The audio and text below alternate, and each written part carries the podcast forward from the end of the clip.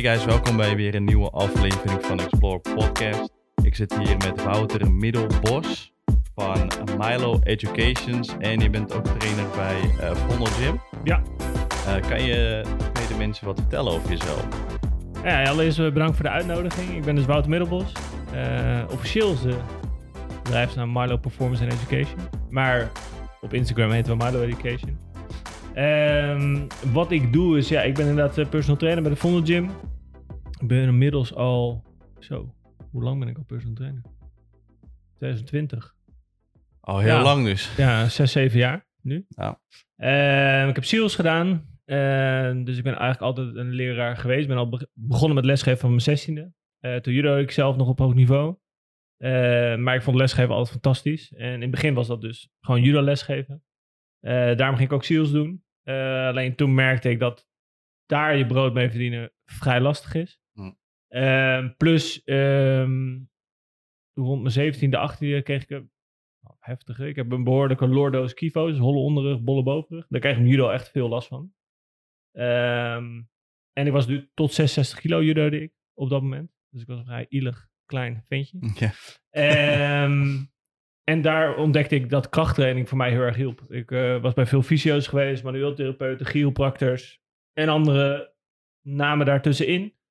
Veel korte termijn verlichting, maar het probleem werd niet verholpen. Ze hebben nooit krachttraining gehad van hun? Nee, van de fysio's niet. We deden bij de, bij de club wel. Maar dat was eigenlijk voornamelijk uh, squeetjes. Dus uh, touwklimmen, uh, judoworpen inzetten voor tijd. Weet je wel. Ja. Dat, van die eigenlijk anaerobe lactische squeetjes of aeroblactische squeetjes. Um, maar ik moest gewoon zwaarder worden. Dus toen ben ik mijn krachttraining begonnen. En toen ben ik in een redelijk korte tijd naar 90 kilo gegaan. En toen had ik ook geen last meer van mijn rug. Je, in korte tijd van 60 naar 90 jaar, kilo? Een jaar, anderhalf jaar. Ja, maar was niet allemaal spiermassa hoor. Ik, ik, was ook wel een stuk dikker. Oh, okay, maar, uh, dat is wel heel knap. Nee, maar wel echt flink veel spiermassa gewonnen. Ja. Uh, ik was met judo namelijk altijd... Uh, ik deed het heel goed tot 66.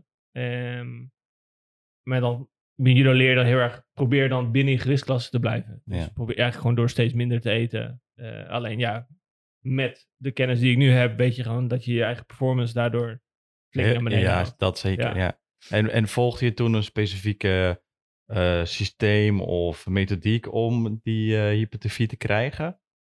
Um, nou, nee, eigenlijk moet ik zeggen dat ik in het begin uh, veel trial and error zelf. Dus ik ben echt met gewoon men, uh, niet, niet Men's Health, heet dat ook weer, Muscle and Fitness, dat soort uh, ja. bladen te lezen. Ja. en dan ga je later, dus had ik dan, ging ik mezelf de vraag stellen van ja, waarom is dat eigenlijk, komt elke keer de 3 keer 12 komt terug en die 4 keer 10 komt terug. Ik heb Sirius wel wat dingen gehad over trainingsleer, maar daar kwam eigenlijk weer die 3 keer 12 en 4 keer 10 terug. Um, en toen ben ik eigenlijk along the way daar meer over gaan lezen en dan kom je vrij snel op de aan de andere kant van de oceaan, de Amerikaanse blogs. Eric Cressy, uh, Mike Reynolds. Uh, volgens mij ging ik, ik ging Elite FTS ging ik ook uh, lezen. Juggernaut ben ik toen gaan volgen.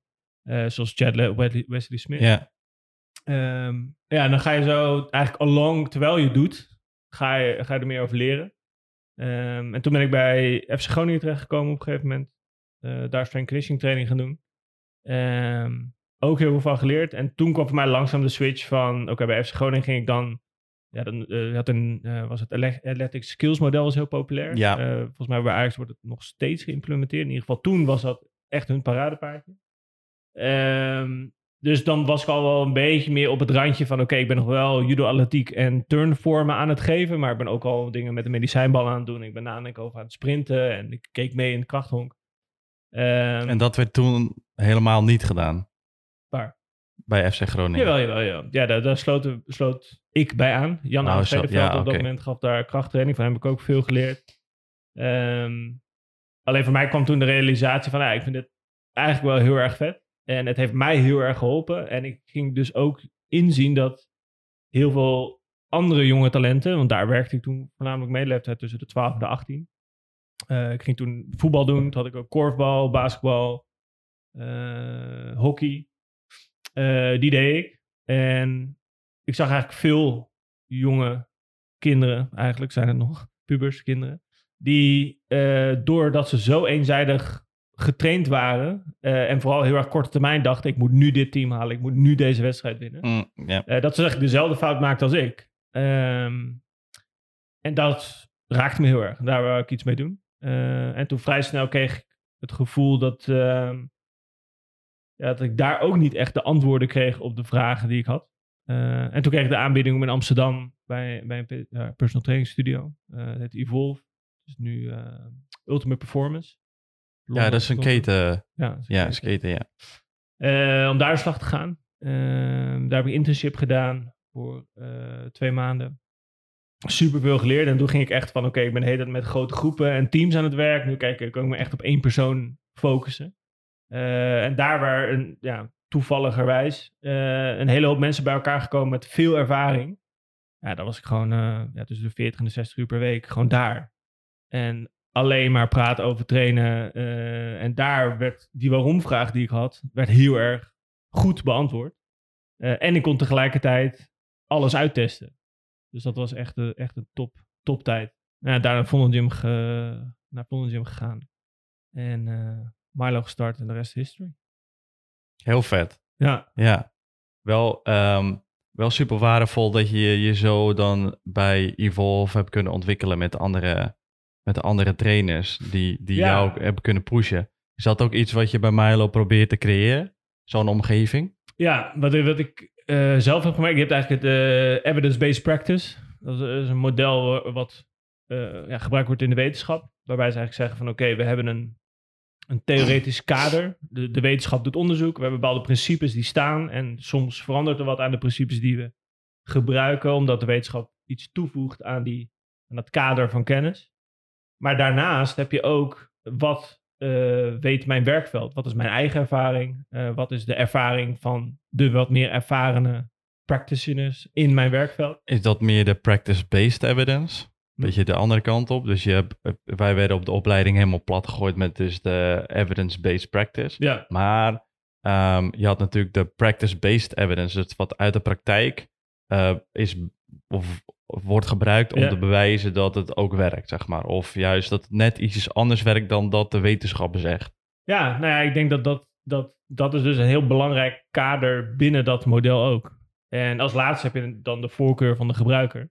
Um, en dat is, vind ik, voor training geven een hele belangrijke factor. En zeker mensen met ervaring weten heel goed um, uh, zeg maar prioriteit te scheppen in, in dat hele kader van kenners in de vertaling naar, naar de persoon. Want elk individu is anders. Maar we zijn allemaal wel mensen. Dus het is eigenlijk een soort samenspel tussen... oké, ja, hypertrofie werkt voor iedereen hetzelfde. Alleen er zijn bepaalde voorwaarden voor hypertrofie. En dus de implementatie is anders. Bijvoorbeeld de wetenschapsrichtlijn zit ergens tussen de 10... en misschien wel 40 sets per week...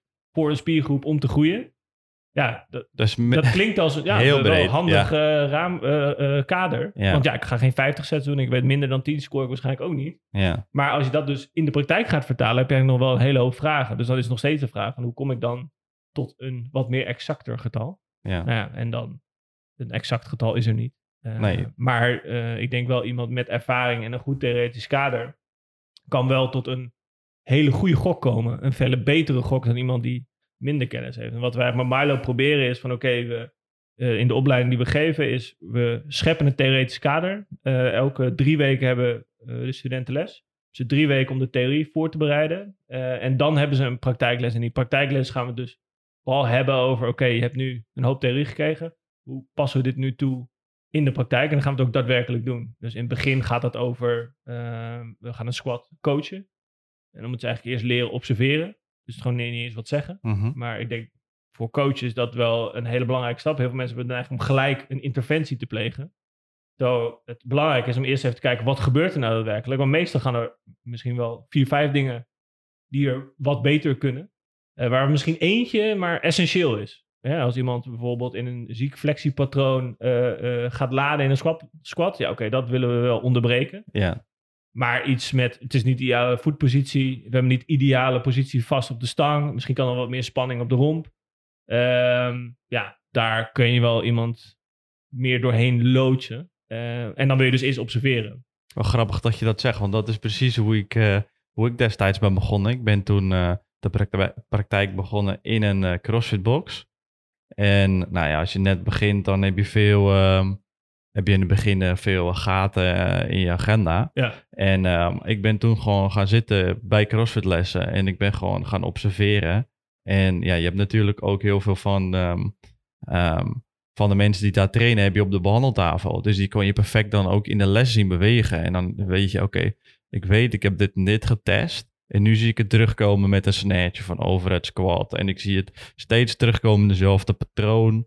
Ook bij andere mensen. En zo leer je ook wel een beetje beweging observeren. Ja. En op een gegeven moment leer je ook wel, um, eigenlijk wat je net zegt, is je hoeft niet per se meteen alles te gaan aanpassen. Want misschien met, als je observeert en je ziet, hé, hey, komt dat knie of die enkel komt steeds terug in andere dingen. Misschien moet ik daarop aanpassen. Dan zie je dat eventueel de rest ook aanpast. Ja. Um, dus observatie is zeker wel, uh, zeker wel iets wat wordt vergeten. Ik weet wel van mijn opleiding dat veel meteen willen gaan aanpassen. Ja. Meteen, oh, dus zet je voet recht. Duw de knie naar buiten. Ja. Um, en weet het ook wel even terugkomen wat je net zegt. Dus wij noemen dat dan een oog voor bewegen. Um, zeg maar als coach. Uh, als fysio is denk ik ook hetzelfde. Is heel waardevol om, om te kunnen denken in bewegingen. En uh, wat wij in de fitnessbranche veel zien, is dat mensen vaak denken in oefeningen. Ja. Bijvoorbeeld, oh, je wilt bovenbenen trainen, moet je een, een squat doen. Ja. Nou, als je bovenbenen wilt trainen, moet je gewoon knie-extensie trainen. En dat betekent dat je die knie-extensie in een, hè, die knie wil in een bepaalde beweegtijdslag trainen. Uh, maar we zouden kunnen zeggen, het liefst zo groot mogelijk, want dan heb je ook de beste functie uiteindelijk. Uh, wat voor bewegingen kan ik dan doen? Ja, heb je split squats, leg extensions, squat, leg press, Bulgarian split squat. Je hebt echt een hele reeks aan oefeningen. En in principe is het dus niet zo interessant om te hebben van welke oefening gebruik jij, welke oefening gebruik ik. Maar het is meer welke oefening zou het beste voor deze persoon zijn op dit moment. Ja. Um, en je hebt bijvoorbeeld een factor dat heet antropometrie. Dus, dus hoe ben je gebouwd? Um, als jij... Voor de, voor de fysio's onder ons, die eh, zijn uh, compleet uh, kapot gegooid ermee in de eerste jaren. Ah, oké. Nou, dan weten, weten ze waar ik het over ja. Um, het is wel een belangrijke factor in hoe succesvol kan iemand zijn in een bepaalde oefening. En als jij bijvoorbeeld iemand met uh, verhoudingen die misschien een heel kort bovenlichaam, hele lange benen, ja, dan zal een squat een hele lastige oefening zijn. Want je moet echt een ziek kleine heuphoek maken om heel veel diepte te krijgen. Mm. En dan kun je je afvragen, kan die persoon dan niet beter gewoon een split squat doen? als je geen powerlifting wedstrijd doet, waarom zou je in godsnaam een squat moeten doen? Ja. Super goede oefening. Ik heb niks tegen de squat, persoonlijk. Nee. Sorry squat. Maar uh, we willen denken in die bewegingen. En daar uh, probeer een opleiding wel veel tijd in te steken. Ook omdat als je dan in dat tweede stuk, om wat je net zegt van, van een interventie. Um, je hebt zoveel tools daarin. En dat je kan zeggen, doe de voet recht. Maar als jij weet dat jouw cliënt heel, niet goed reageert, sowieso is het eigenlijk niet een hele goede cue. Want wat is recht? Ja, Ja. jij hebt in je hoofd iets wat recht is en de andere persoon weer een ander beeld. Ja. Ehm, maar je kan ook een dwingende situatie creëren. Je kan ook een andere oefening kiezen om die persoon zijn voet rechter te laten houden, omdat dat bij die oefening misschien beter gaat. Dus er zijn zoveel interventieopties en ik denk een goede coach zegt juist minder, maar hetgene wat hij zegt is super effectief. Omdat, eh, en dat vind ik denk ook nog wel een belangrijk punt, is dat ehm, we denken altijd dat een interventie leidt tot verbetering, maar wat we ook weten, en daar hebben ze ook onderzoek naar gedaan, is dat soms een interventie het ook slechter maakt. Eh, zeg maar, een menselijke interventie kan het ook slechter maken. Dus je moet er echt wel goed over nadenken voordat je iets zegt. Misschien als jij zegt, doe je voet recht, gaat diegene opeens heel erg focussen op zijn voet. En gaat opeens de beweging rondom zijn knie en zijn heup veel slechter. Omdat hij alleen maar aan de voet ja, aan het denken ja, precies. Ja. Ehm, Hij haalt de focus eigenlijk kijk, te geconcentreerd ja, op die je voet. vraagt Ja. focus van iemand naar een bepaald punt. We kunnen daar nog over discussiëren of dat handig is. Maar in ieder geval gaat die focus waar die eerst was naar iets anders. En Ja. die voet gaat misschien niet goed, maar heel veel andere onderdelen gingen wel goed. En als het niveau van bekwaamheid van die persoon nog niet daar is, dat die, al die andere dingen, zeg maar, onbewust bekwaam waren, dan hou je dus een deel van de focus daar weg, waardoor andere dingen misschien ineens storten. Ja. Eh, dus wat jij net als voorbeeld zei, is dat ja, soms kan inderdaad bijvoorbeeld het mobiliseren van de enkel ervoor zorgen dat de knie verder naar voren kan in de squat en wordt de squat verbeterd. Ehm, dat is goed, maar misschien soms het coachen op die voetpositie zorgt ervoor dat diegene een andere, iets anders in de keten weer verandert. Dan wordt het slechter. Ja. Ehm, en ik denk dat het uiteindelijk interessant is, is als je dat proces van bewegen begrijpt en je plaatst dus een interventie, je hebt er gewoon over nagedacht. En geloof mij, ik zit niet eerst een kwartier te kijken en dan zeg ik pas wat. Nee. Maar ik denk wel als je gewoon even zegt, hey, ik tel even tot 10. En op een gegeven moment als je wat beter wordt, tel je tot 5. Want dan ga je sneller door dat proces. Ehm, maar dan kom je vaak wel tot betere interventies dan als je gewoon maar wat zegt. ja, op basis van je ervaring leer je dat ook natuurlijk makkelijker cueën en wanneer je moet gaan ingrijpen. Ehm, het is wel mooi wat je net zegt over ehm, je, gaat, je moet kijken ook naar de anatomie van, van een persoon. Um, ik, ik had laatst nog een discussie met, met onze fysio's over. je wilt er is een verschil tussen zeg maar de squat aan iemand leren of iemand leren squatten. Daar is een groot verschil in, want aan de ene ligt de focus op jouw ideaal beeld van wat jij denkt wat de squat is. En jij wilt die persoon met zijn anatomie soort van persen in dat beeld, wat, wat ja, vaak niet gaat lukken. Nee. Ten opzichte van, je hebt een voorwaarde van wat de squat, wat je zou willen zien voor de squat. En je hebt een persoon met zijn anatomische voor- en nadelen. Want sommige mensen die um, hebben gewoon niet de anatomie om perfect te kunnen squatten. Maar ja, ook daar kan je met andere stands of andere ehm, inzet van meer heup, meer knie of, of, uh, of knieën meer naar buiten, meer sumo-stijl, kan je juist wel een squat behalen. Uh, op basis van zijn anatomie. Dus vind ik wel een goede. Um, alleen daar worden wij bijvoorbeeld in fysiotherapie totaal niet in gecoacht. Nee. Eigenlijk worden we in de opleiding vrij weinig gecoacht of uh, opgeleid tot coaches in zijn algemeenheid. Dus, dus, um, dus ook in, in een behandeling, maar al helemaal op trainingsgebied. Hoe, um, hoe vertaalt het zich naar wat jij ziet bij fysio's die bij jullie de opleiding doen? Ja, nou ten eerste, we hadden het net al even over, we, krijgen er niet superveel. Dus jongens, wees welkom. Uh, ik denk namelijk wel dat we veel te bieden hebben. Um, ik denk dat je een paar dingen noemt. De eerste is um, de overtuiging, hoe leer je iemand bewegen? Uh, je, leer, je kan iemand niet, ik zeg altijd, je kan iemand urenlang filmpjes laten zien van een squat en helemaal gedetailleerd uitleggen wat een squat is. Maar als diegene de eerste onder stang gaat zitten en die squat gaat uitvoeren, ziet het er nog niet perfect uit. Nee. Waarschijnlijk wel iets beter dan de persoon die niks heeft gezien. Um, maar uh, ik denk dat we zwaar overschatten hoe goed wij zijn in uh, beweging uitleggen. En als bewegingswetenschappers luisteren, dan zullen ze dat herkennen. Maar probeer maar eens uit te schrijven, heel gedetailleerd, wat een squat is en welke bewegingen er gemaakt worden in het lichaam. Dan word je helemaal gek. Ik bedoel, alleen al beschrijven wat er qua flexie, extensie, rotatie in de heup gebeurt, welke spieren daarbij betrokken zijn, welke spanning leveren, welke geen spanning leveren. En dan moeten we ook nog de knieën, nog de enkel en nog de romp en dan moeten we nog helemaal naar boven opbouwen. Um, hoe iemand leert bewegen is door te ervaren. Dus in de opleiding zeg ik altijd, uh, je wil bandbreedte creëren. Op het moment dat jij als trainer een squat gaat uitvoeren, ga vanuit dat jij een bepaalde ervaring hebt met de squat. Je hebt eens een keer geprobeerd wat smaller en een keer wat breder en een keer wat lichter en een keer wat zwaarder. En soms ging je goed en soms ging je niet goed. En doordat je die ervaringen opgebouwd, krijg je ook een gevoel en kan je dus ook feedback geven aan jezelf om die squatpositie aan te passen. En een heel mooi voorbeeld is als jij iemand voor de eerste keer een squat ziet uitvoeren, dan pakken ze de stang en dan voelt dat al een beetje gek en dan een beetje wiebelen en dan gaat die stang een beetje op een andere positie. Nou, stappen ze wat achteruit, dan gaan ze wat breder stappen, wat smaller stappen en dan op een gegeven moment denken ze, nou, dit voelt wel goed. Gaan ze zakken en meestal zakken ze een klein beetje, komen ze weer omhoog, voeten toch iets breder en dan weer naar beneden.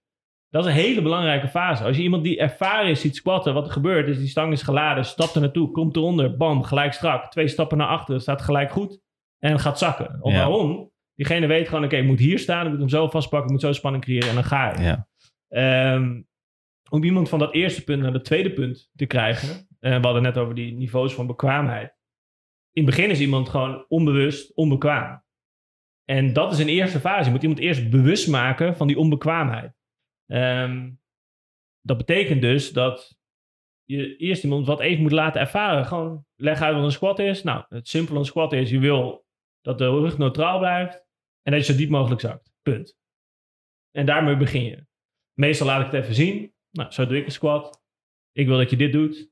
Uh, ik begin eigenlijk nooit met een barbell back squat. Meestal met een goblet squat. Ja. Omdat die als voordeel heeft dat je wat gewicht voordraagt. En de rompstijfheid wordt al, wordt al een beetje gecreëerd door het gedragen van het gewicht.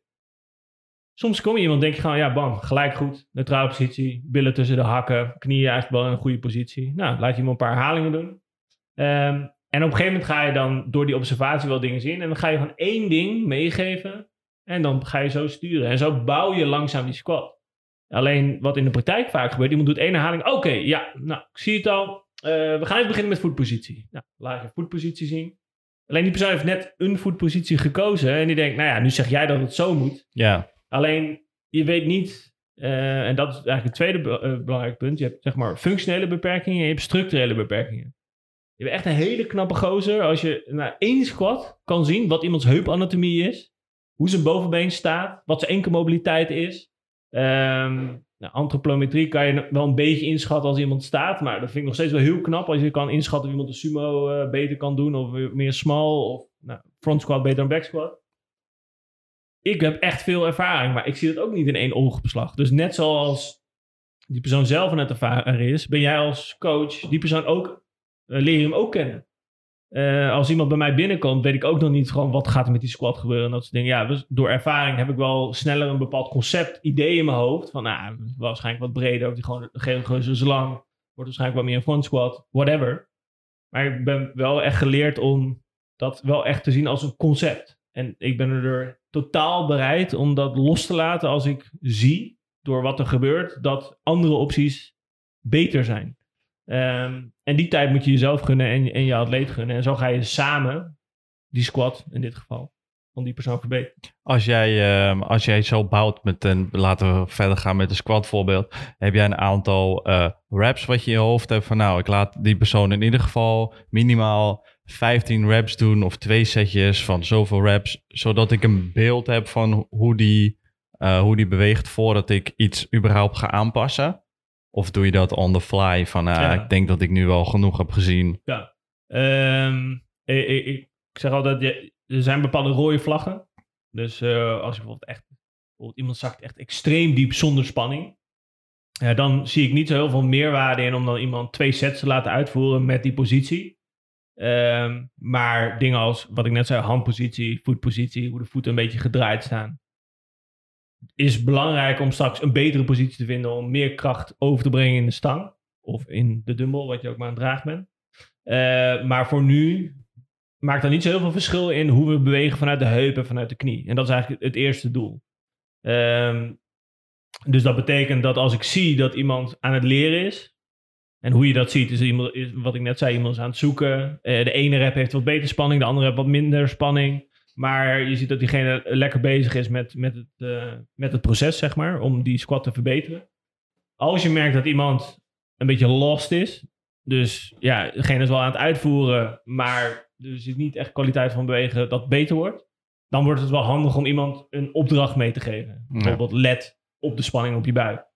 Uh, en dat kan betekenen dat uh, bijvoorbeeld als we romspanning als voorbeeld nemen, dat we even helemaal wegstappen van de squat dat ik een, uh, met die dumbbell voor alleen even laat voelen van... Hey, als je dumbbell wat verder van je afduwt, dan loopt er spanning op in je romp. Voel je dat? Ja. Nou, dan creëer je dus bewustzijn. Dus dan weer van onbewust onbekwaam naar bewust onbekwaam. En die stap is heel erg belangrijk.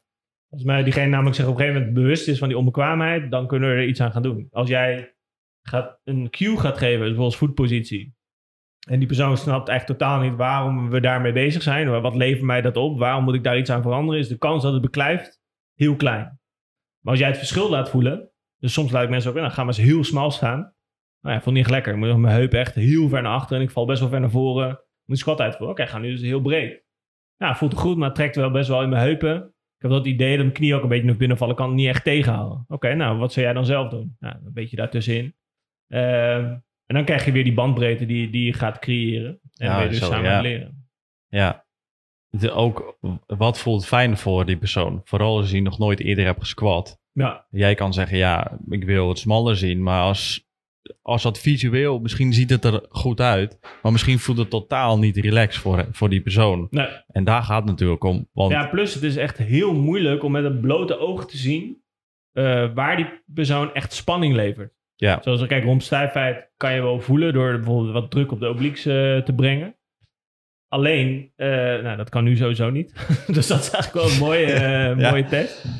Um, maar um, de uitdaging is inderdaad om de positie te vinden waar diegene zich het meest comfortabel voelt om kracht te leveren.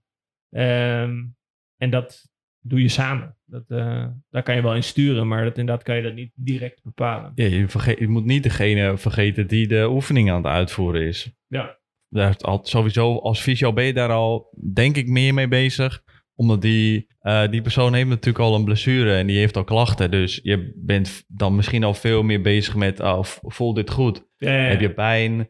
Of zit je binnen de, de grens van pijntolerantie kan dit. En, en, maar eigenlijk zou je daar als personal trainer ook natuurlijk veel meer mee bezig zijn. Ja, dat vind ik, vind ik wel een interessant punt hoor. Omdat, zeg maar, bevragen... Ja, pijn is natuurlijk sowieso een heel interessant concept. Maar ja. Bevragen op pijn kan ook aansturen op aandacht naar pijn. Ja, zeker. En, um, Meestal vraag ik, hoe voelt dit? Ja, precies. Je kan beter een neutrale vraag waar, stellen. Waar voel je spanning? Ja, precies. Um, en als ze zelf komen met, uh, ja, het voelt pijn, dan ga ik, oké, okay, maar ja, wat voor cijfer geeft, voelt het beter? Of, of oké, is het pijn of is het gewoon spanning die je nu is voelt in je hamstring, wat je nog nooit eerder zo hebt gevoeld? En dan vaak, ja, een beetje kramperig gevoel. Ja, oké. Dus wel, kan je het handelen? Ja, nou, prima, gaan we door. En dan zie je dat het tijdens de raps beter gaat bijvoorbeeld, omdat hij warmer wordt of vertrouwd wordt. Um, ja, maar wat je zegt, als jij zegt pijn, dan focust iemand natuurlijk al op de pijn. Ja. Ja. Ja, en uh, het, het, gevaar is ook dat je um, mensen gaat aanpraten dat er iets mis is. In plaats van dat je gaat focussen op wat de, wat de mogelijkheden zijn. Je hebt eigenlijk twee verschillende manieren van leren. Je hebt impliciet leren en expliciet leren. Um, expliciet leren betekent dat diegene helemaal weet wat er gebeurt. Dus het totale bewustzijn over het proces.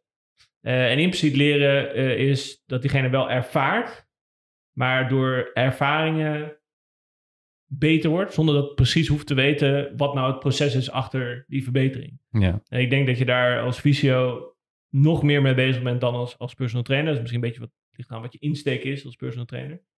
Um, maar als fysio kun je, zou je kunnen zeggen bijvoorbeeld... Um, iemand uh, zijn uh, media, uh, nee, TVL loopt heel vaak vast bij, bij een squat. Omdat misschien de medius wat te weinig helpt met, met externe rotatie en met extensie van de heup, die begeleiding van die stabilisa stabilisatie. Dan kan je iemand heel erg bewust maken van, oh ja, omdat je wat te veel in interne rotatie gaat, heeft die medius het heel erg moeilijk, dan moet je TFL wat stijf.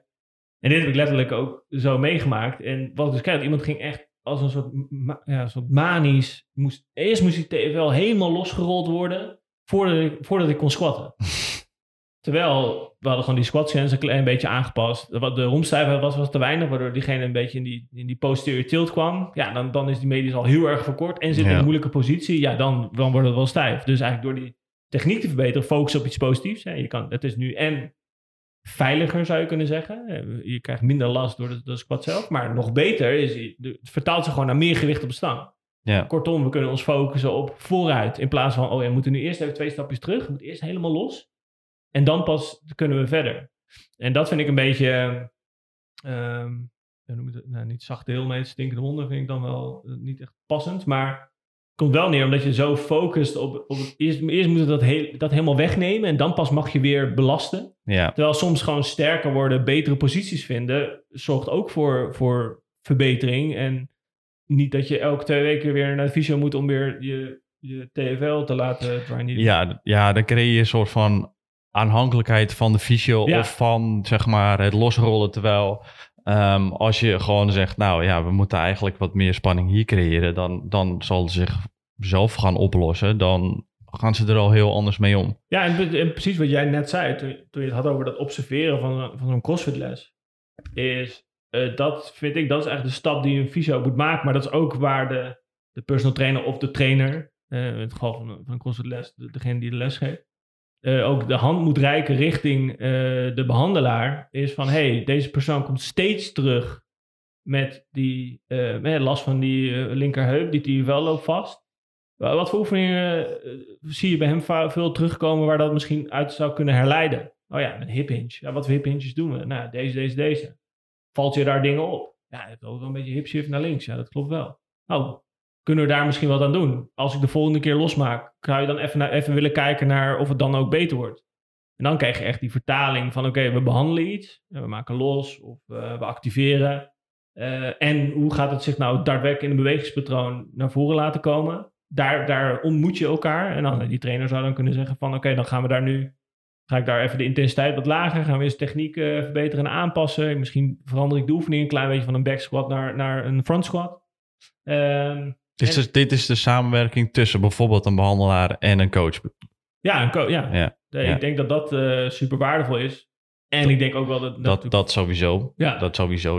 Dus als jij, uh, als jij een, een communicatiekanaal hebt met een coach dan is het sowieso waardevol voor de coach om in ieder geval te weten wat heb je gezien, wat heb je behandeld en waar, uh, um, waar moet die persoon op letten. Is het nu handig om volume te gaan draaien uh, in de benen als die een uh, knieklacht heeft? Ja, misschien moet dat naar beneden. Misschien moet er een andere variant worden gekozen. Misschien moet hij juist heel erg zoomel gaan of juist meer hingen. Um, dat is iets wat de coach wel moet weten. Maar eigenlijk wat je net zei over je moet altijd testen. Wat is het resultaat? Ja. Als jij, um, als jij laat squatten en we nemen die TFL als voorbeeld. Um, ja, je wilt wel weten, oké, moet ik die TFL gaan releasen en heeft dat het effect of kan ik het ergens anders mee bereiken? Um, releasen heb ik vaak het gevoel dat mensen dan, eigenlijk wat je net zei, die, die gaan rollen totdat de been, bovenbeen helemaal beurs is. Ja. En die komen dan eerder terug met, ja, ik heb het gerold, maar het doet, uh, na een week doet het echt extreem veel pijn. Want ik uh, heb een half uur op rollen gelegen per dag. Um, ja, en plus, uh, het kan nog zoveel andere dingen zijn. Bijvoorbeeld, uh, wat een squat ook heel vaak is, dat de heupflexoren gewoon te slap zijn om je in een sterke positie aan de bodem te trekken. Ja. We trainen zoveel heupextensie, maar eigenlijk nooit heupflexie. Nee. Ik denk waar, wat, wat zo krachtig kan zijn in die, in die samenwerking of in die overgang, en we hadden het net al over dat uh, als je naar de Amerikaanse markt kijkt, dan loopt eigenlijk naadloos in elkaar over. Ja. De, de, de, de, behandelaar of de fysiotherapeut, noemen ze ook physical therapist, PT, wat in ons PT'er is, is mm. een trainer. Maar die, die begrijpt ook programmeren en bewegen op zo'n niveau. Maar ook een, een personal trainer, wat daar gewoon beschermd beroep is, uh, heeft gewoon iets als exercise science gestudeerd. Wat dus ook weer betekent dat hij de anatomie op zo'n niveau begrijpt, dat, dat ze ook elkaar totaal begrijpen in, in een gesprek. Ah, dus die overlapping is veel groter. Ja, en ik heb het idee, dat, hoor ik wel veel vanuit mijn branche, zeg maar, de, de, de trainers, is dat er trainers in Nederland zeker, de anatomische kennis is gewoon niet goed. Dat, dat, dat moet echt naar, naar een hoger niveau. En niet per se omdat je dan alle Latijnse woorden uit je hoofd kent. Maar wel omdat dat oog voor bewegen. Want je kan wel zeggen van ja, ik zie een squat, ik zie iets bewegen in de heup en ik zie iets bewegen in de, in de knie. Maar als je niet begrijpt dat die heup een kogelgewicht is, dus dat je terwijl je die beweging naar beneden maakt, je vraagt eigenlijk dat scharnieren van die heup, moet je ook stabiliseren, omdat het kan ook draaien. Uh, en dat concept bijvoorbeeld, als je dat niet begrijpt, wordt het ook heel erg lastig om uit te leggen dat je kan wel losmaken, maar daarmee kan je ook instabiliteit creëren. Misschien ja. die hipshift die er al een beetje was, wordt alleen maar erger. Misschien, misschien beschermt die TFL-spanning juist, juist iets. Ja, ja. ja en, en, dan is de vraag natuurlijk, als je een los hebt gemaakt, um, wat, wat leer je motorisch ervan? Wordt je squat wel degelijk beter? Gaat die medius beter functioneren of niet? Ja, en aan de andere kant zie ik dus bij fysio's weer veel dat uh, als ik fysio's training zie geven, geen namen noemen, whatever, dat is allemaal niet zo interessant, is dat de techniek hoe ze het uitleggen is weer heel slecht. Dus ze begrijpen wel de anatomie, precies hoe de knie beweegt, precies hoe de heup beweegt, maar nu moeten we een squat gaan coachen. En dan zitten we heel erg vast aan een bepaalde squat. Want ja, de knie optimaal beweegt op deze manier. De heup optimaal beweegt op deze manier. Dus als ik dat bij elkaar combineer, zien de squat er zo uit. Ja, ja. Dus dan kom je eigenlijk een beetje wat ik net zei tussen iemand de squat leren of de squat aan iemand leren. Ja. ja. En daarin denk ik dus dat uh, het mooie zou zijn, wij, wij proberen de opleiding dus veel anatomie mee te geven. We, proberen dat, we doen dat op een leuke, speelse manier, met, met veel herhaling. Um, en vooral ook heel praktisch. Um, maar aan de andere kant zou het ook goed zijn als, als fysio's meer tijd en energie zouden spenderen in het begrijpen van hoe creëer ik nou een stimulus. Dus dat gaat meer over programmeren. En aan de andere kant, hoe respecteer ik de anatomie eh, en vertaal ik dus van bewegen naar, naar oefeningen binnen die ja, enorme individuele variatie. Ja, eigenlijk wat je net zei, we hadden het er natuurlijk in de voorbereiding over. We worden niet echt goed opgeleid als trainers. We leren niet echt mensen we, we leren sowieso praktisch gezien niet heel veel over trainen. Heel weinig. Nog niet eens echt goed de basis, uh, naar mijn mening. Um, laat staan om iemand dan te laden met een barbell. Om echt krachttraining te geven. Om echt te gaan deadliften. Um, en ja, dan krijg je dat soort situaties. Dat, dat je niet goed de squat kan uitleggen. Of je hebt deze beeld bij een squat. En uh, dat, zo moet iemand squatten. Ja. Um, ook, ook natuurlijk um, bij mij op de opleiding, of dat was niet op mijn opleiding, ik heb een externe minor gedaan, dus ik was, uh, ik was op een andere school. Heb ik sportfysiotherapie gedaan. Nou, dat was tien weken intensief sportfysiotherapie. En ik weet nog mijn eerste les dat ik daar zat. We zaten met 35 mensen en de leraar vroeg wie kent een squat? Wie weet wat een squat is? En ik samen met twee anderen staken ons hand op. En dit waren vierdejaars fysiostudenten. En vervolgens ging hij zelf de squat voordoen. Ja, dat, het, zag er ook gewoon niet uit wat hij deed. Ehm, en hij zei nog, komt hij, knieën mogen niet voorbij de oh, tenen. Ja, en dat programmeerde hij al op de opleiding nu nog bij, uh, bij fysio's. Ja. Um, ja, en dan kan, kan, ik me ook wel begrijpen dat je als fysio bang bent om je patiënten te gaan laden. Ik weet nog, toen ik net, toen ik net startte, nou, je bent natuurlijk wel in de CrossFit box, dus je bent al veel meer krachttraining georiënteerd. Ehm, maar dat ik, dat ik merkte ook wel aan mezelf als ik nu terugkijk, is dat ik mensen veel te lang zeg maar, van de barbel weg heb gehouden. Om toch nog op helemaal kleine dingetjes te gaan focussen. Ja, terwijl ze eigenlijk gewoon lading nodig hadden om die beest aan te sterken. Ja. Heb je daar tips voor? Voor onder andere fysio's? Uh, voor, om uh, de, weer, zeg maar, wat ze een sport return to play uh, noemen. Ja, maar, ja. Ehm, nou ja, één, ik denk dus, ehm, als je bijvoorbeeld gesitueerd bent in zo'n CrossFit box of je hebt contact met, met de trainers, gebruik dat contact om meer te leren over het trainingsprogramma. ik denk niet per se dat je, um, ik, zal, ik zal het anders uitleggen met voor voor mezelf. Toen ik begon met personal trainer hadden we ook een fysio bij Yvol. En met hem heb ik er ook super veel gesprekken gehad over, hey, ik zie bij deze cliënt steeds dit terugkomen. Bijvoorbeeld rotator cuff, kwam echt zo vaak terug. Uh, elke keer loopt hij weer vast. Ja, hoe komt dat? En toen heb ik met hem een hele gesprek gehad over hoe dat schoudergewicht uh, beweegt. Ik wist dat toen niet op dat niveau. Uh, maar hij heeft me daar heel erg bij geholpen. En wat er dus ontstond, dat ik hem vragen ging stellen. En ik stelde me gewoon kwetsbaar op. Van ja, ik weet dit gewoon niet.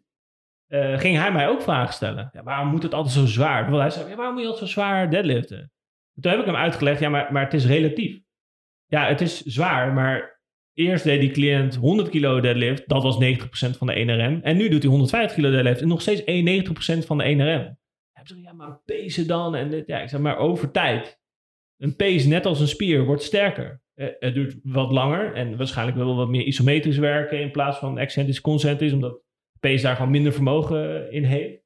Uh, die, die spant niet aan zoals een spier. Nee. Uh, maar nog steeds maken we dat wel sterker. Uh, dat betekent dus ook dat ehm, het waarschijnlijk, als ik dat goed geprogrammeerd heb, die 150 kilo minder risico met zich meedraagt dan die 100 kilo. Als er maar genoeg tijd overheen Er zijn zelf recentelijke onderzoeken gepubliceerd die hebben aangetoond uh, voor- en na krachttraining, een heel traject, ja. uh, de dikte van de kruisbanden en de, en de collateraal, dus je binnen- en buitenband van bijvoorbeeld de knie na, na heftige squat-programma's. Uh, en die zijn ook een stuk dikker ook geworden met de juiste programmering. Juist. Ja. Ja, dat, ik weet ook dat onderzoek zegt dat het gaat nu echt een probleem worden straks. Maar heel veel jongeren sporten niet meer. Uh, impact is heel erg belangrijk voor botdichtheid. Dus wat we nu gaan zien is gewoon veel vroeger veel meer artrose.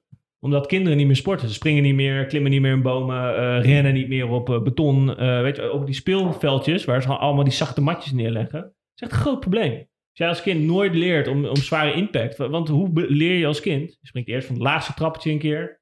Ja, en als je dan een 12 bent, ga je met je skateboard van, van de trappen voor de HEMA afspringen, bij wijze van spreken. ja, maar er zitten jaren tussen. eh, dat, dat, dat progressief overladen, dus dat de stimulus die je aanbiedt, de overload stimulus, steeds zwaarder wordt.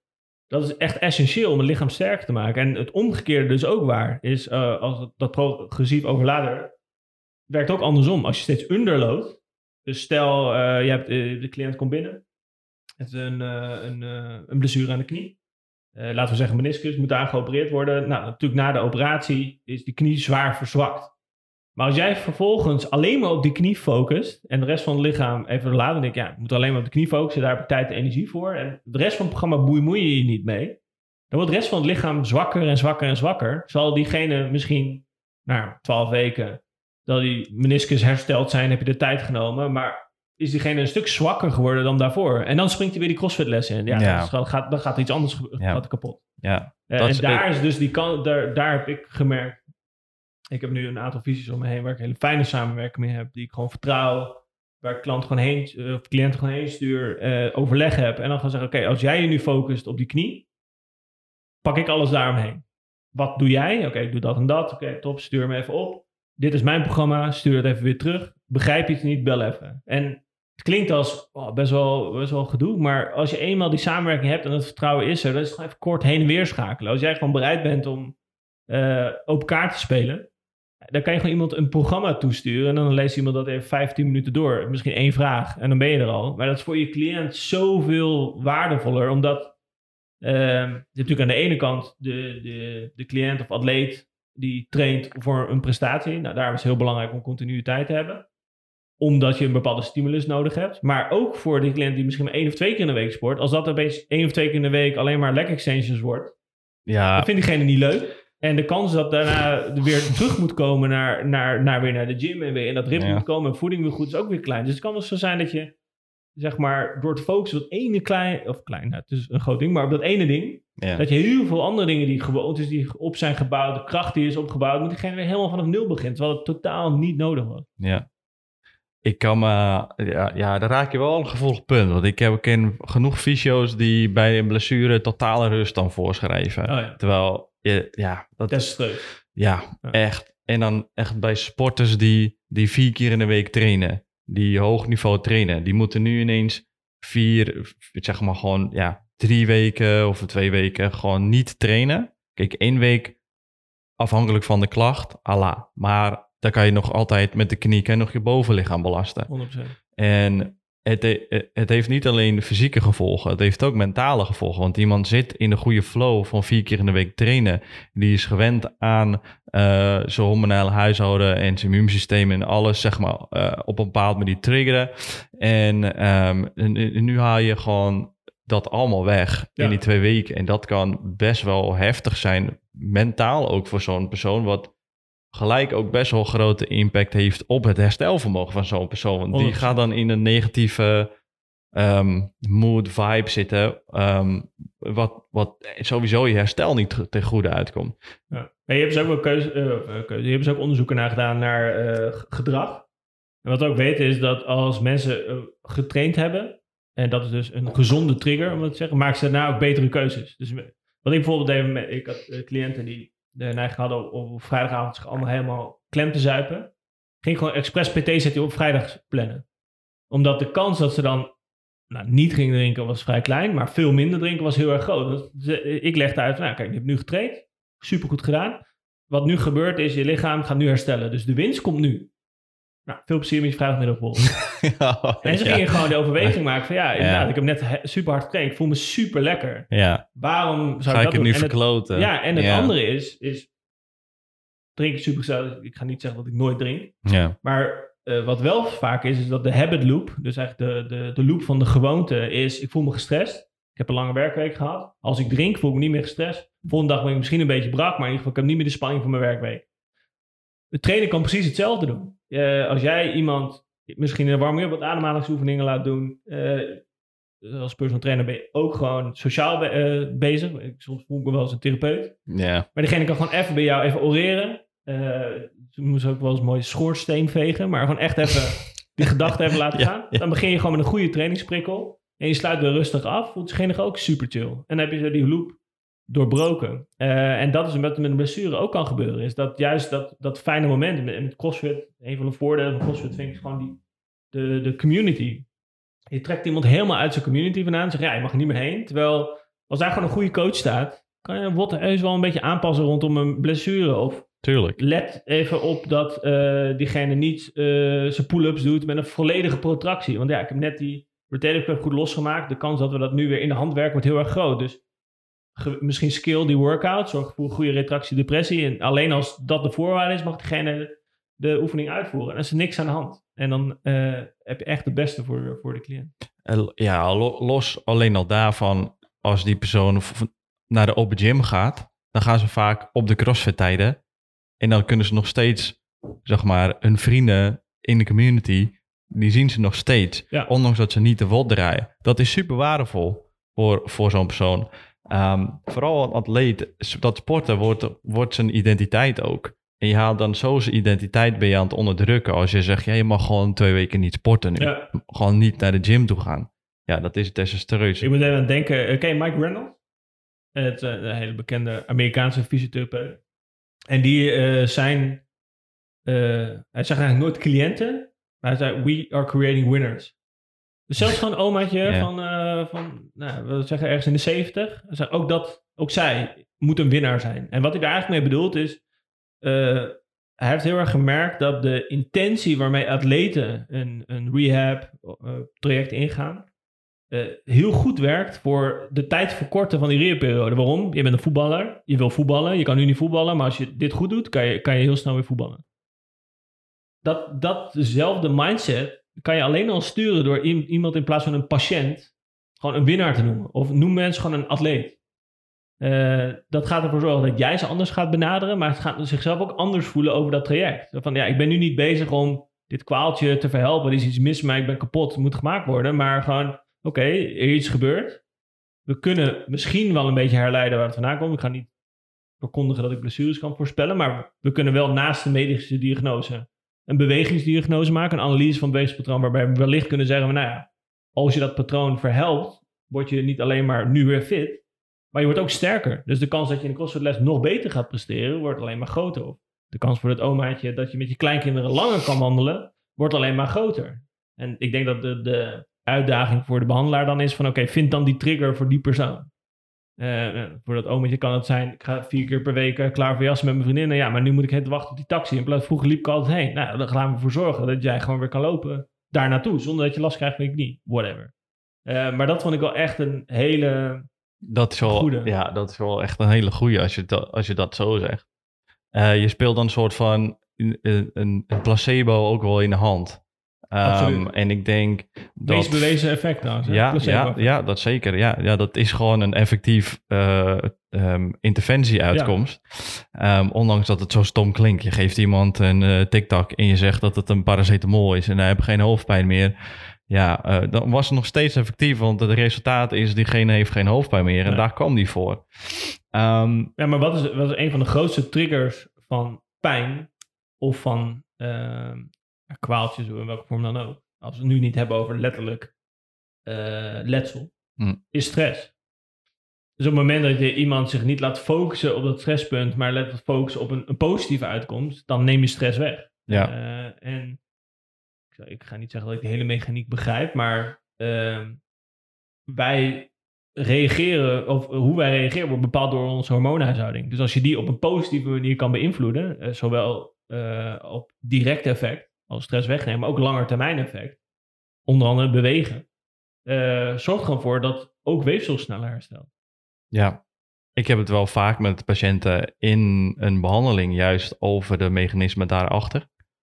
Um, achter stress en juist de triggers achter stress. Uh, want ik krijg wel mensen die, die, die met rugklachten, die al twee jaar lang met rugklachten lopen en dan bij jou komen van ja, fix me. Ja, onder normale omstandigheden hoort jouw systeem gewoon normaal te herstellen, want er was geen letsel. Waarom heb jij nu nog na twee jaar die klachten? Ja. Um, maar even om aan te sluiten op net wat, waar we het over hadden, over de placebo. We hebben ook een, een effect, zijn broertje, de nocebo. Dat, en die is echt mega sterk. Ja. En dat is iets wat, wat fysio's... Hè, dat komt nu natuurlijk uh, ja, placebo is inderdaad dat, dat door, door een, een... dat de, degene die het ondergaat, denkt dat er een, iets een bepaald effect heeft, gebeurt dat effect. Ja. Uh, in positieve zin toch? Positieve zin. Ja, en nocebo is, dat je iemand kan aanpraten dat er iets is, waardoor dat opeens ontstaat, wat er niet is. Ja, ja. ik ben al heel erg, heel erg voorzichtig in echt de diagnoses geven aan mensen. Want mensen die blijven hangen aan die diagnoses. En ik, ik, ik, ik, ik, ik communiceer liever, ja, ja, het, lijkt een beetje, ja, weet je wel, ik denk dat dit gewoon misschien iets geïrriteerd is. Hè? Het doet nu pijn als je zoals dat beweegt, maar we gaan daar, daar naartoe werken. Je wilt altijd ombuigen naar het positieve, want als jij alleen maar een fractie van een seconde langer op het negatieve blijft hangen, ja, dat blijft veel langer hangen ook. En stellen de patiënten zich veel kwetsbaarder op. En ik denk dat um, vooral binnen de fysiotherapie um,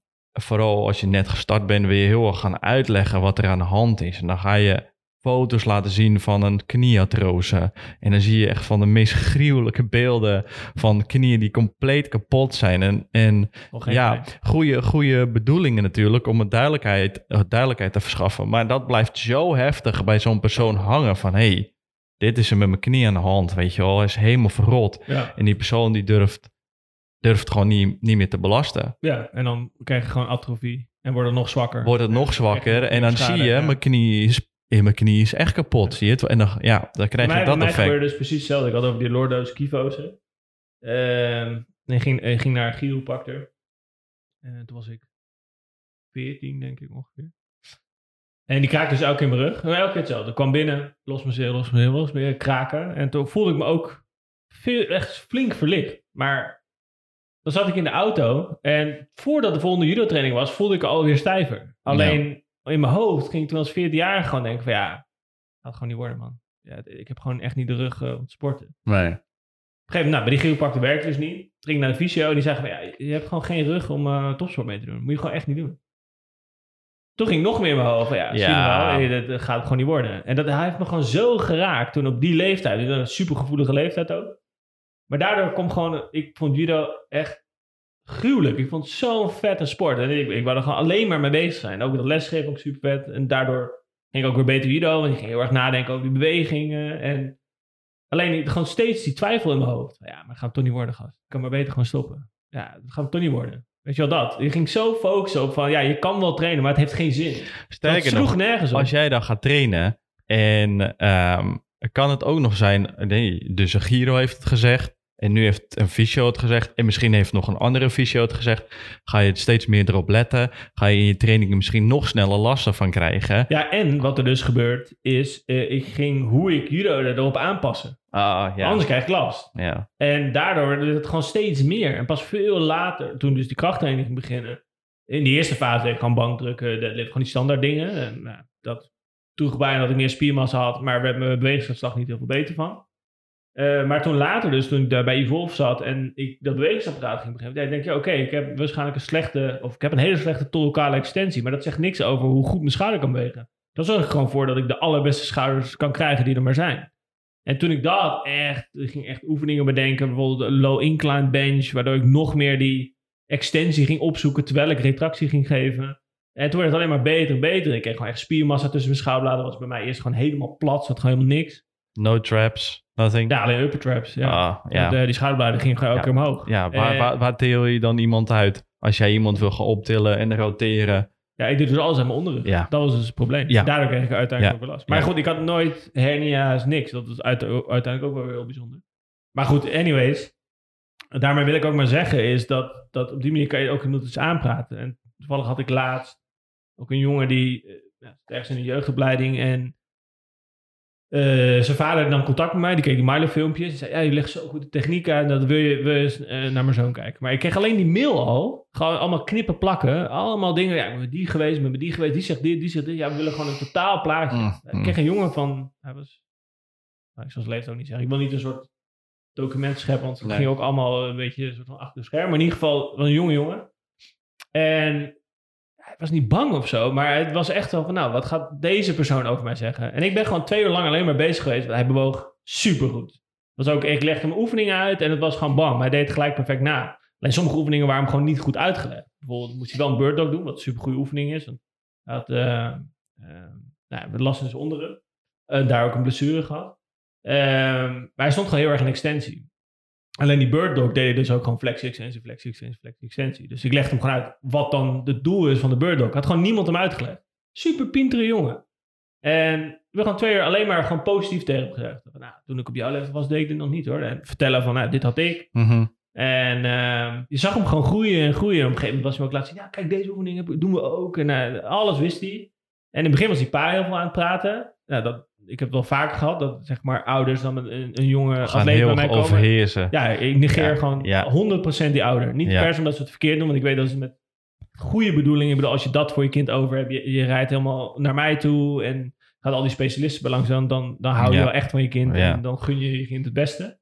Alleen hoe je erop reageert is gewoon niet het beste. Nee. Uh, ik heb wel eens ouders gewoon gevraagd van ja, wil je in de wachtruimte blijven zitten? Ja. Want, want hun kind die sloeg helemaal dicht als ze die als ze met hun ouders bij me zaten.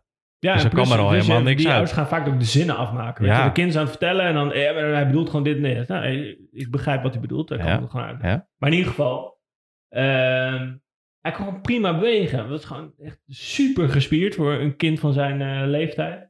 Dus er was niet zo heel veel mis. Alleen, ja, had gewoon één energielek. ehm, wat hij ook nog eens, ja, wat vergroot was omdat hij met krachttraining begon. En nou, ik zei, ik begrijp het. Ik zei, toen ik zo oud was als jou had ik precies hetzelfde. We trainden met, eh met tien judokas in één ruimte. Dan denk je nou echt dat als ik twijfel of ik 100 kilo kan benchpressen, dat ik het niet ga doen als vijf van mijn vrienden het wel doen. Natuurlijk ga Mm. ik dat doen. Mm, ja. Ik zeg alleen, ja, de verantwoordelijkheid ligt nu wel bij jou. Dat is jouw lichaam, dus nu heb je iets geleerd. En volgens mij heb je er ook heel veel van geleerd. Alleen jij moet dan leren zeggen van, nou nee, doe maar even, doe wel het gewicht eraf. Dan doe ik het eerst goed en dan, dan bouw ik het op. Eh, dus dat was heel fijn. En ik, dat komt dus eigenlijk weer terug op dat, dat nocebo-effect. Is dat, ja, zo'n jochie kan weglopen met het idee van, ja, zie je wel, er is iets mis met mij. Of jochie kan weglopen van, oké, ja, dat is gebeurd. Daar heb ik nu van geleerd. En nu ga ik weer verder met, ik ben gewoon een super talentvolle voetballer. Ja. En 90, 95% van wat er aan de hand was, is helemaal top. Alleen 5% ging even mis. Eh, laten we dat ook dan niet een groter percentage maken van de tijd en energie die ik in mijn sport Ja. steek dan nodig is. ja. En je hebt hem ook laten voelen hoe het moet. Juist. Ja, gewoon succeservaring. Ja. Ja. Ik heb één, eh één een beter voorbeeld dan dit kan ik niet geven over uh, nocebo-effect. Ik had een dame die had een knieoverbelasting nadat ze ehm, een, een had gedaan met echt belachelijk veel beenvolumes. En het was alleen maar lunges en boxjumps. ja. Dat was het. Aan één stuk door. High Volgens mij high impact, 500 reps of zo. En ze kreeg last van de linkerknie. En ze twijfelde om langs te komen. En nou, ze kwam uiteindelijk na een half jaar kwamen ze bij mij. Met Half jaar lang last van knie. half jaar lang last van linkerknie. En ze had ook fysiek werk en ja, ze wist niet wat er aan de hand was. Uiteindelijk kwam ze dus bij mij. En nou, ik maak, eh, ik maak mijn dingetjes los en ik wou naar de volgende stap met te gaan. En het voelde wel beter in de behandeling, maar eh, ik kom pas twee weken later of zo. En toen is toch nog voor de zekerheid is naar de ziekenhuis gegaan. Oké, de ziekenhuis heeft een röntgenfoto gemaakt van de knie. Één knie. En die heeft gezegd op de röntgenfoto dat haar eh, knieschijf was 2 centimeter verplaatst omhoog. Dat die niet goed zat. En ehm, dat dat waarschijnlijk haar klachten gaf. En de enige manier dat, om dat op te lossen is de patella pace, eh, zeg maar zijn aanhechting weg te snijden aan de tibia en 2 centimeter naar beneden te plaatsen. Oh, hem En toen kreeg ze, kreeg ze een, een foldertje mee met echt de meest gruwelijke beelden van pennen en dingen. En ze- ja. Nou, dus ze, ze heeft niet belast in die twee weken. Ze ging lopend weg met een beetje knieklacht uit de behandeling. Ze kwam terug, ze durfde niet op de been te staan, ze durfde de been niet te buigen, helemaal niks. Er is niks veranderd in die twee weken. Alleen ze had zo een bewegingsangst gekregen voor die twee weken, of in die twee weken. Ehm, en maar ze hebben ook niet naar de andere knie gekeken. Nee, ze, hebben gewoon, ze, ja, ze hebben gewoon dat gezegd. Ik zeg ja, maar dit kan gewoon niet gebeuren met een simpele overbelasting. En het duurde, denk ik, drie behandelingen met simpele oefeningen. Waarbij ze alleen de quad moest aanspannen. Terminal knee extension Oh ja. hebben, dat soort dingen hebben gedaan. Nou, na drie weken geen pijn meer. Gewoon normaal lopen. Ze ging weer crossfitten. Wel rustig opbouwen. En dat ging allemaal prima. Maar dat is een voorbeeld van hoe abnormaal hard en, en negatief ehm, je communicatie, maakt niet uit hoe goed bedoeld het is, ehm, effect kan hebben op iemand in, in, in de beperkingen. Absoluut. En iemand, het heeft, het heeft meer effect om vooruit te kijken en iemand te laten voelen van, hé, hey, kijk, oh, dit voelt misschien niet lekker. Nou, gaan we een regressie doen erop. Hoe voelt dit? Ja, dit voelt beter. Voel je nu de juiste spanning? Ja, nou, perfect. Ja. Gaan we van hier bouwen. En, eh, en ik laat even de oefening zien waar we naartoe bouwen. Ja, daar gaan we naartoe bouwen. En, en die gaan met veel positievere eh, mindset ook, zeg maar, de deur uit. Want ze hebben het doel voor ogen. In ieder geval alleen al voor die oefening. Waar ze naartoe gaan bouwen en wat ze moeten voelen. Dat is echt, echt killing, is dat. Ja, Dan maak je, hoe zeg je, wi- winners? En victims. Ja, de, ja, an- ja, anders maak je victims, Ja, maar nu maak je winners, winners, zegt Ja, hij. Ja. winners. Hoe heet hij? Mike Reynolds. Mike Reynolds. Oké, ik zal hem straks wel even opzoeken. Heb jij nog eh, afsluitende tips voor, voor trainers, voor praktische tips waar ze de komende tijd mee aan de slag kunnen gaan? Voor fysio's of trainers? Allebei. Allebei. Uh, nee, ik denk dat die, die, die 10 seconden regel is wel een goede. Dus in plaats van direct naar je interventie te gaan, observeer. Neem even de tijd. Je gaat echt zoveel meer zien dan als je direct ergens op focust. Uh, we noemen dat ook wel uh, confirmation bias. Uh, gebeurt wel vaak bijvoorbeeld als mensen een cursus doen. Je leest net ergens een stuk over. Ehm, dan ga je dat, ja, zo werken je hersens gewoon. Die gaan dat dan ook zoeken, want ze hebben net iets geleerd. Ja. Dan willen ze dat ook conformeren in de realiteit. Maar het omgebeurde, omgekeerde gebeurt. Namelijk, de realiteit kunnen we altijd over discussiëren, want jij hebt een andere realiteit dan ik. Ehm, maar je gaat de realiteit zo buigen dat je het ook zo ziet. Dus bijvoorbeeld stijve heupflexoren. Ja, eh, onderzoeken heel veel mensen op stijve heupflexoren doordat ze zitten. En opeens zie je bij iedereen, ja, wel echt stijve heupflexoren. Dus dat is één. Neem even de tijd, observeer. Um, tweede is uh, uh, positief, wees positief in hoe je communiceert. Uh, en focus je wat meer op impliciet leren dan expliciet leren. en dat is, zeg maar, je cliënt hoeft niet alles te weten over hoe een knie of een heup in elkaar zit. Om beter te bewegen rondom de heup en de knie. Dat is een valkuil die ik, zeker toen ik zelf in de fase zat, dat ik heel erg op de anatomie zat. En het ook super leuk vond om dat uit te zoeken neig ook om daar dan de hele tijd over te praten. En ik heb mezelf wel echt moeten aanleren van oké, okay, Wouter, minder praten, meer bewegen. Uh, je ziet ook in het begin, toen ik dat, en dan had ik dat ook. Nou, dan zie je patiënten echt zo op een gegeven moment echt zo soort van wegzakken van. Ja, ja. Jee, dit gaat zo, dit gaat zo over mijn hoofd Ja, het boeit ze gewoon niet. Ja. soms boeit het ze ook wel. Ja. Uh, maar vaak niet, denk ik. ik denk dat ik vaak gewoon zelf leuk vind om het over te hebben. Doe dat lekker met je collega's. Uh, maar aan de andere kant uh, is ook meer kennis betekent niet beter resultaat. Vaak is inderdaad, dan wordt het heel expliciet. En impliciet leert beter. Dus ik denk dat dat drie goede tips zijn om jezelf als, als coach uh, te verbeteren. Awesome. Cool. Um, nog afsluitende gedachten? Ehm.